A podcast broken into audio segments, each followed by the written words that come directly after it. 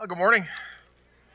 So, uh, this morning uh, we're in the midst of our series on uh, called The Way, and I'm going to talk a little bit about that. But before I do, I just want to make one last announcement uh, that uh, tomorrow evening, right here in this space at uh, 7 p.m., our uh, we're United Methodist Church, and the bishop of uh, all the United Methodist churches of New Jersey will be here in attendance, and there's details in your bulletin about that. But it's a special meeting where he will share with us about an upcoming vote the United Methodist Church will be having in uh, February to, uh, and he'll be here to talk about uh, the issue of human sexuality and and the church's response and how we'll be moving forward in that. So you're invited to be a part of that tomorrow evening, 7 p.m. Uh, right here in this space. And if you have questions questions about that, you can ask me about that uh, afterward, and I'd be happy to speak with you. So today is the last week in this series on prayer, uh, where we are talking about the way of Jesus, that we're continuing to look at the way that Jesus would live. And as followers of Jesus, we want to follow in the same steps as Jesus. And we believe that there is a way or a certain way that we can live, a way that when we live that way, we can be identified as someone who follows Jesus. Now, uh, in John chapter 10, verse 10, Jesus told his disciples that he came to give life and to give an abundant life. And so we believe that if we follow in this way of Jesus, it will lead to an abundant life for us as we live.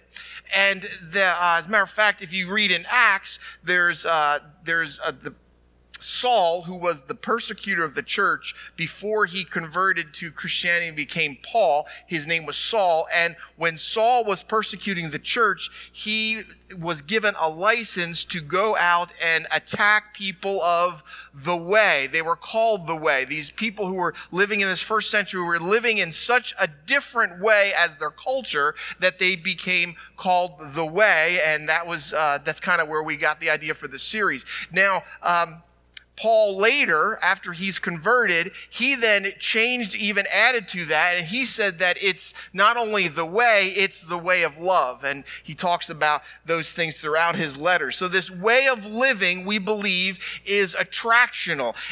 The first century church was, had incredible exponential growth.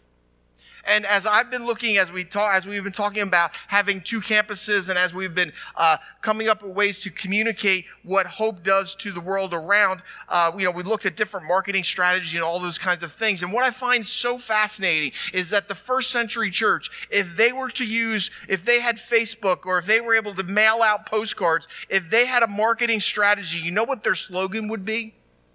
It would be, "Come join us." You'll be persecuted. But yet somehow, knowing that over the centuries they would be persecuted. The first first 200 years of its existence first 2 or 300 years of its existence yet somehow they had exponential growth without having buildings to meet in without having all the things that we would consider uh, uh, without having facebook. Are you kidding me? Uh, without having all these things that we have available to us this church continued to grow. It was growing like in leaps and bounds. Like it's just fascinating that this happened all because they were living a certain way. So that's why we're having this series because I, we believe that we're in the midst of a time when people living differently than our culture, differently than the, the people around us, that's going to bring others to faith in Christ. So, some things that uh, I'm kind of using as the backdrop for this series we're looking at it, just a few thoughts that I want you to keep at the forefront of your mind is that we live in a broken world, and, and that doesn't need to be uh, repeated. Uh, everyone kind of, you would all agree with that, that this world that we live in is broken. Uh, the news makes it very clear that the world that we are part of is a broken world, and it's filled with fear, and it's filled with hatred, and it's filled with anger, and it's just a broken broken world. The next piece is a little bit harder for us maybe to accept, but yet I have to say that we are responsible. As men and women living in this world, we are responsible for it. We bring our brokenness into every situation. And so we bring our deceit and we bring our arrogance and we bring our, uh, uh, uh we, we, bring, uh, um, um, what else do we bring? We bring our damaged relationships. We bring all this stuff into our world. And so we've caused the brokenness. I was just sitting over on the side uh, earlier and speaking with someone, and we were talking about the, the amount of money and things that we spend on things like sporting events and all. And, and, and if you were to collectively figure out how much we got talking about the Eagles and they're playing in London. And we were talking about all those things, right? Because all you folks are fine with that the Eagles are playing right now because you're DVRing it or you're watching it on your phone without me knowing. I know what you're doing. And we were talking about how much money and stuff is spent on that, but yet we have a world that lacks clean water and lacks uh, proper nutrition and all those things. And so we're responsible for this brokenness that's in this world. It's a broken world. We're responsible. And we are responsible. We have responsibility to change this world. We have responsibility to bring healing to this world. And I believe that it won't happen by things like legislature. It won't happen by who we vote for. The world will change because of the local church. It's a force when it is healthy and when it is done well. It can change communities. And when communities can change, then towns can change. When towns can change, states can change, and the world can change. And it happened in the first century.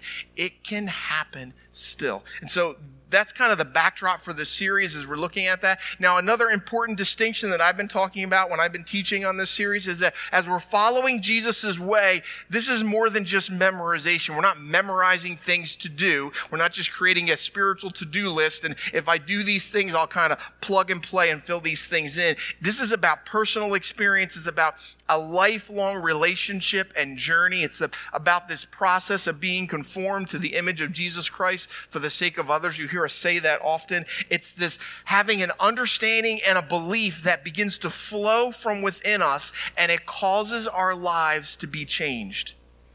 And so that's where we are in this series called The Way. So the plan for this morning's message is uh, uh, it may seem confusing, but I promise it makes sense. We're gonna, it worked in the last service, it'll work again. We're going to read a story of Jesus and his disciples.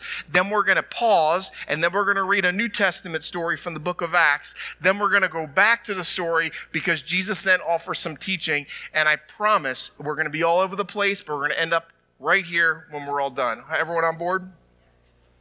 All right, I got 22 and a half minutes.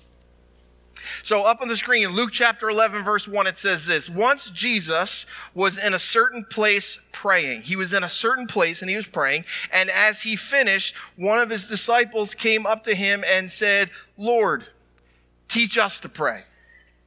Just as John taught his disciples. And then right after that, uh, those very next verses, Jesus shares the Lord's Prayer as an example of how to pray. But what I want us to notice is that it seems that one of his disciples had just witnessed how Jesus was praying. And something about the way Jesus prayed inspired this disciple to say, I want to pray like that. Jesus, teach me to pray like that. Have you ever heard someone pray and you have thought, wow, they know how to pray? When I was a, a, little kid, I used to go to summer camp. It was Delanco Camp. It still exists out in Tabernacle. All the buildings are about to fall over, but it still exists. And uh, when I was uh, uh, when I was there, there were different pastors would come out and they would teach Bible classes to the kids. And so there I was, a uh, you know 10, 11, 12 year old, and I would go to these Bible classes. Well, there was a gentleman there. His name he was Reverend Milton Collins. He was I thought he was ancient. He probably was only in his 50s, but I thought he was ancient back then. And but he also was really tall, and he this was a second career as a pastor, and he had had some other career that caused him to have these like he he was just one giant callus on his hands. His hands were just big and his hands seemed just, just, just, just, he just was a tough guy and he had that military haircut, but he wasn't in the military. Like his hair was cropped and it was shaved off the top, like straight across. And he just was just this really, and really incredibly strong man. And everyone at camp called him Uncle Milt. And those who really knew him well would call him Uncle Milty. I just preferred to call him Uncle Milt. Didn't know him that well. And I remember hearing him pray one time. And this big, strong, powerful man would pray these simple, humble, gentle prayers. It was as if he was talking to Jesus in person. And we would sit together at lunch in the dining hall of that camp, and we would try to decide where Milt Collins fit in the spiritual lineup of great heroes. And we had decided, and I don't think it works like this, but we had decided that it probably went God and then Jesus and then the Holy Spirit. And right there at four, creeping up on the Holy Spirit probably would have been Milt Collins. We were sure of that, that he was that, he was best friends with Jesus. So this disciple has heard Jesus praying, watched Jesus praying. Something about the way Jesus was praying inspired him to say, Jesus, we want to pray like that. What are you doing? We want to do that. And so hit the pause button because now we're going to jump to a story in Acts it's the first century followers of Jesus. As I said earlier, they're experiencing exponential growth because of the way they're living. They don't have church buildings, yet these early followers for the next few centuries are going to grow exponentially. And their tagline could be, uh, Come join us, you'll be persecuted. But yet people still wanted to be part of this new church. Now, it, background to Acts chapter 12, Peter's been arrested by King Herod. He's likely been arrested because of political motivations. He's been placed under the guard of four soldiers. These are soldiers who are trained to be prison guards. Typically, a prisoner would be chained by one hand uh, to, uh, uh, uh to, to one soldier. But Herod, making a point, we guess, or because he was concerned that Peter would escape, he has Peter chained to two soldiers, one on either side. He also has two other soldiers soldiers who they work together. These four soldiers work together uh, as a unit, and these other two are guarding the prison entrance. And they work a four-hour shift, and there are four sh- four different groups of soldiers. So there's 16 men. Their responsibility is to make sure that Peter stays in jail. They change shifts every four hours so that they're awake and so that they're alert and so that they're able to keep track of their prisoner. And Acts chapter 12, verse 5 says this. Just listen, it's not on the screen. But while Peter was in prison, chained to these two guards, while two were at the entrance, the church prayed very earnestly for him. Now, Peter, we find out as we're going to pick up in Acts chapter 12, Peter's been in jail for some time, uh, and um, um, all that the story tells us is that this is the night before he's about to go to trial. And the story says that an angel shows up and Peter is sleeping and evidently the four guards are sleeping as well because the angel walks into the jail cell and taps Peter on the shoulder and wakes him up. Peter wakes up thinks he's in a dream because he's seeing an angel, because that's what everybody thinks when they see an angel. And so he's sure he's in a dream. And the angel uh, says, Get up. And he realizes he's no longer in chains. So Peter is completely confused. And if you read the story, it's awesome. It really says this. He's so confused that the angel says, Get up, let's go. And when he gets up to go, the angel says, You forgot your coat. And he actually sends him back to get his coat. It's really in there. All right. And so Peter goes back, picks up his coat, and he leaves. Then the story says that when he got outside the jail cell, that's when Peter realized this isn't a dream. This is really happening. And so we're going to pick up the story right there in Acts chapter 12. It's up on the screen. When Peter understood what had happened, Ha, not in the dream. He went to Mary's house. Now, Mary was the mother of John Mark. The reason that uh, Luke is telling us that is he's letting us know they're in the upper room. This is the same place where Jesus had celebrated the Last Supper with his disciples. And this home, uh, Mary's home, was the place where they would, was centrally, uh, where they would uh, kind of their base of operations in Jerusalem. Okay, so that's why Luke is telling us that. Many people had gathered in her, in her home. They were praying there. This is the same group that was praying for the last few nights. Peter knocked at the outer entrance. There's like a gate, a doorway to get into the home. A servant named Rhoda came to, the, came to answer the door. She recognized Peter's voice because Peter said, Hey, it's me, Peter. She was so excited that she ran back without opening the door. She didn't unlock the door, she didn't open it. So Peter's on the other side of the doorway. Rhoda, Rhoda. And she starts excitedly exclaiming, Peter is at the door. They're praying for Peter's release. That's what they're praying for. So she went to the upper room where they're all gathered, and what are they praying for? They're praying for Peter's release. God, please release Peter. God, please release Peter. And Rhoda says, Peter's out front. And they're saying, what did they say? Are you kidding me? Rhoda, relax. This is impossible. We're praying for it, but we don't believe it'll really happen. What do they say in verse 15 up on the screen? You're out of your mind. But she kept telling him it was true. So they said, they said to her, it must be his angel. It's more believable that an angel shows up than that Peter would be free. What are they praying for?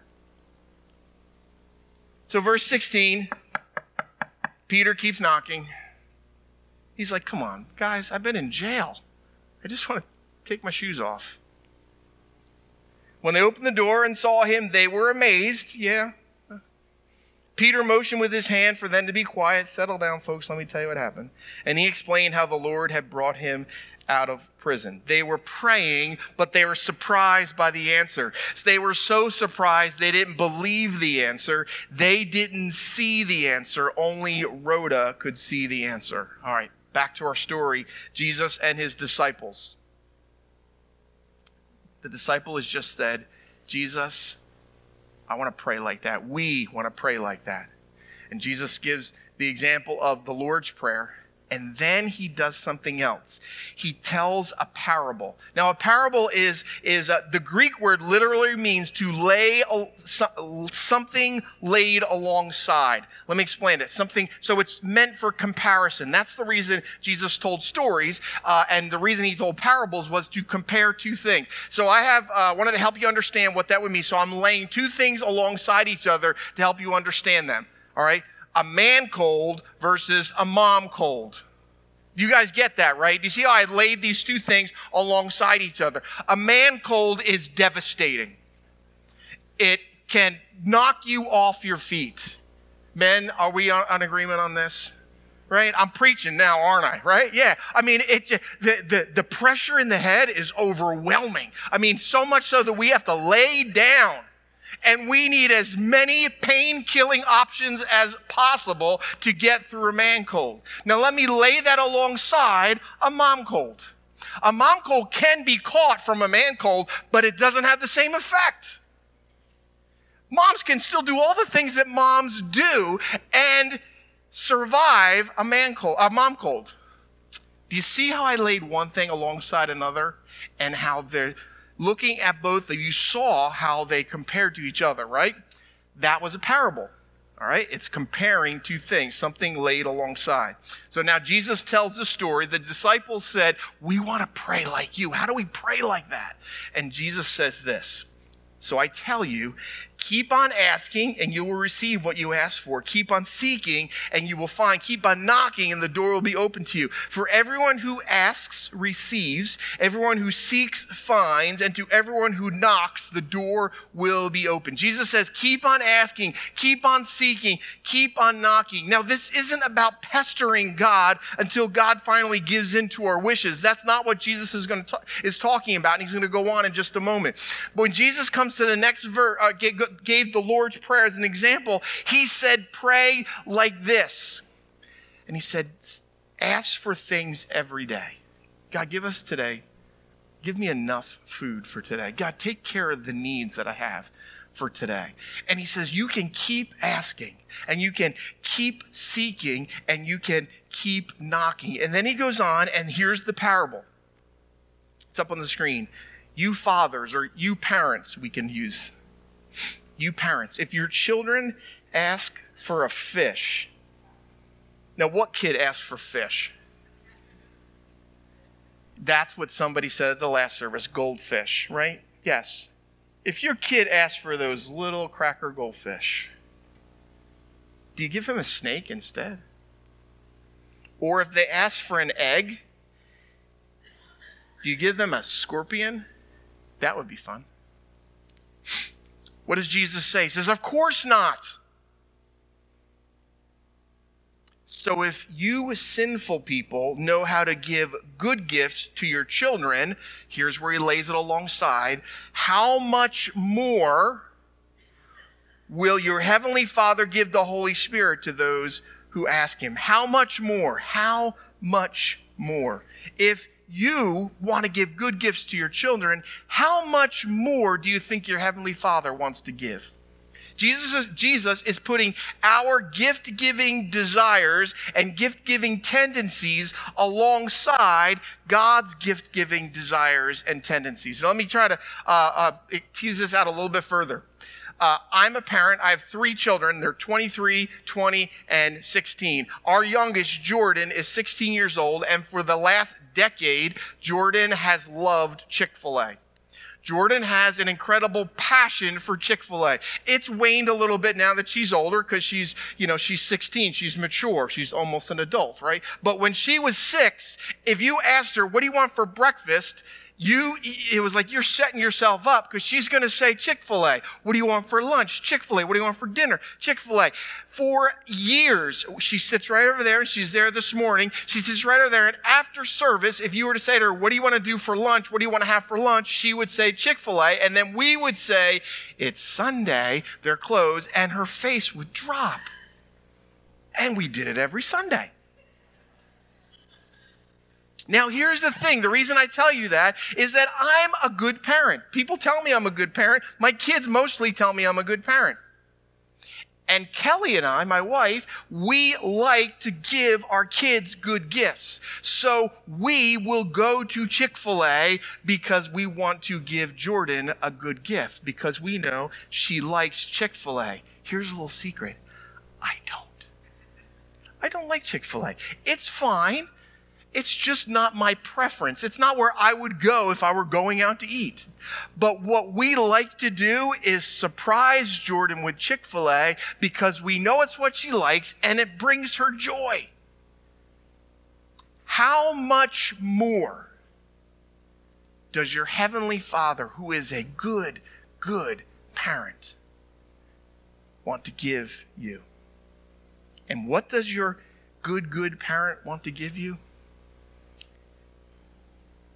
God's a God who knows your needs better than we know them ourselves. God gives with a heart of generosity. God gives.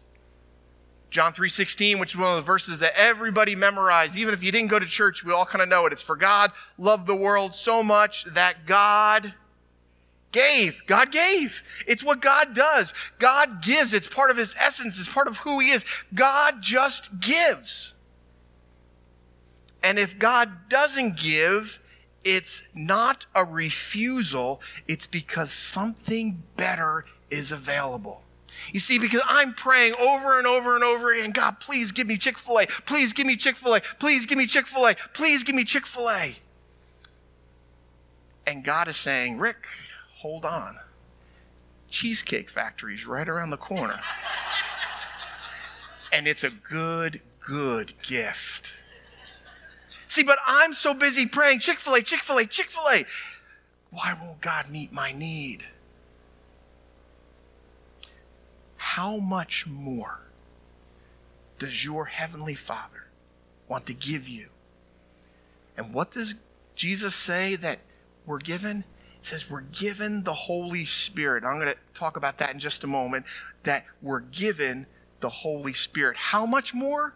We're given the Holy Spirit. here's how I want you to remember this. This is the thing you got to remember when you leave here. It's really simple. It's, it's a formula. It's up on the screen. All right. It's HS is greater than CFA.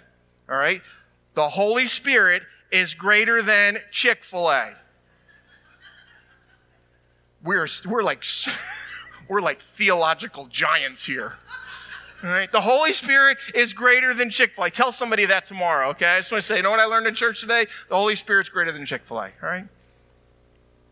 All right, so God gives the Holy Spirit, and it's better than Chick fil A. And here's what I'm getting at. This is the way of Jesus. We're talking about how Jesus lived life, how Jesus prayed right now, is how we're, and, and that when we live this way, it's going to bring exponential growth to people around us that we can pray earnestly and intimately, that we can pray as if we're talking to a good, good parent who knows all our need and is interested in the things that we desire and is interested in hearing about what's going on in our lives.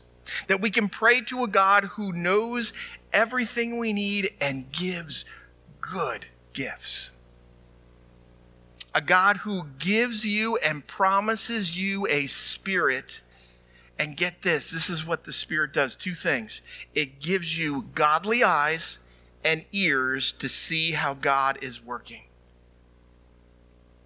See, you've you when I pray the pastoral prayer, I often leave a pause where you can lift up prayers. And then when I close that portion out, I will say, and God, I pray that as we offer these prayers to you, that you would help us to see with your eyes and your ears so that we would see and hear the way that you're working in and through the world and through our lives so that we can see how you're answering prayers and how we could be the answer to someone else else's prayers. That's what God's Spirit does for us. That's why Jesus says that, that, that when you pray, God's going to give you the Holy Spirit. When you ask, He'll give you the Holy Spirit because then you'll have the eyes and ears to see the world the way God sees the world. That we'll see the brokenness that exists in our world and we'll say, God, this isn't right.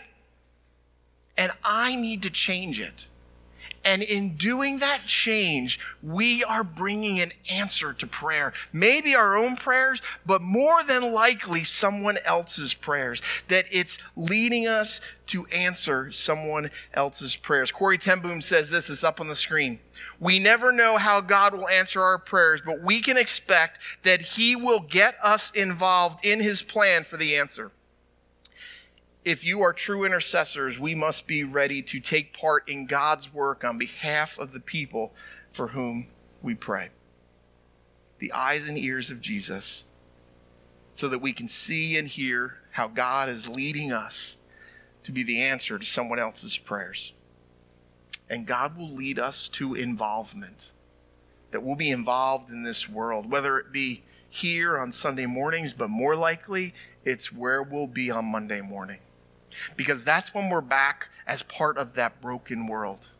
See, here's what I know about the broken world is that there are fewer and fewer people who participate in faith communities. They understand faith. They may even have spiritual beliefs, but they don't want to be part of a community and they don't want to be part of a Christian community because they have a misunderstanding about how Christian communities work. At the same time, they've probably had experiences where they've been uh, hurt by those Christian communities, and that's why they're not part of them. So here's the reality is that because generation after generation, fewer and fewer people have been part of church, there's no longer a, as soon as they have kids, they'll come back to church. That's what we used to think, right? As soon as they have kids, they'll come back to church. Since they were never part of church, they can't come back to something that they were never part of. So it, it's kind of like this. If I were to drive down the highway and I were to see a Buddhist temple, I would see it and have no understanding of what happens inside that building. I don't know what it's like. I don't know who I'd see in there. I wouldn't know where to go or what to do when I walked in. It would be foreign.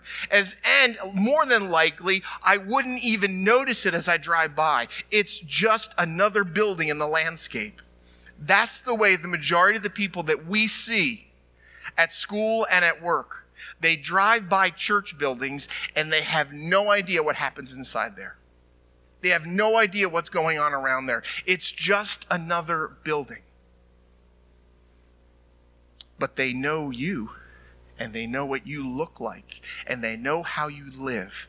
And if we choose to live a certain way, if we chose to follow in the steps of the Rabbi Jesus and walk in his way and do the things that he did and learn to pray like he prayed, we are promised that the Holy Spirit is better than Chick fil A. and that it will give us the eyes and ears of faith, that will see the world and will, our hearts will break the way God's heart breaks for the world. And we'll understand and we'll be guided towards ways that we can impact and change the world around us. That, my friends, is the way we make a difference in our world. So let's pray together, and then the band's going to come up and lead us in a closing song. So, God, I thank you for I Thank you, God, that there was a disciple who saw you praying and was inspired to ask you to teach us how to pray. And because of that, you gave us this example. And you taught us that there's this simple, authentic communication that we can have with the God of the universe a God that loves us, a God that knows us, a God that wants to give us a spirit that will help us to see the world the way God sees the world. And so, God, I pray that we would have the eyes and ears of Jesus. God, I don't want to miss the answer to prayers. I want to be like Rhoda. I want to see the answer at the door. God, I pray that that would be each of our desires. So we pray these things in Jesus' name. Amen.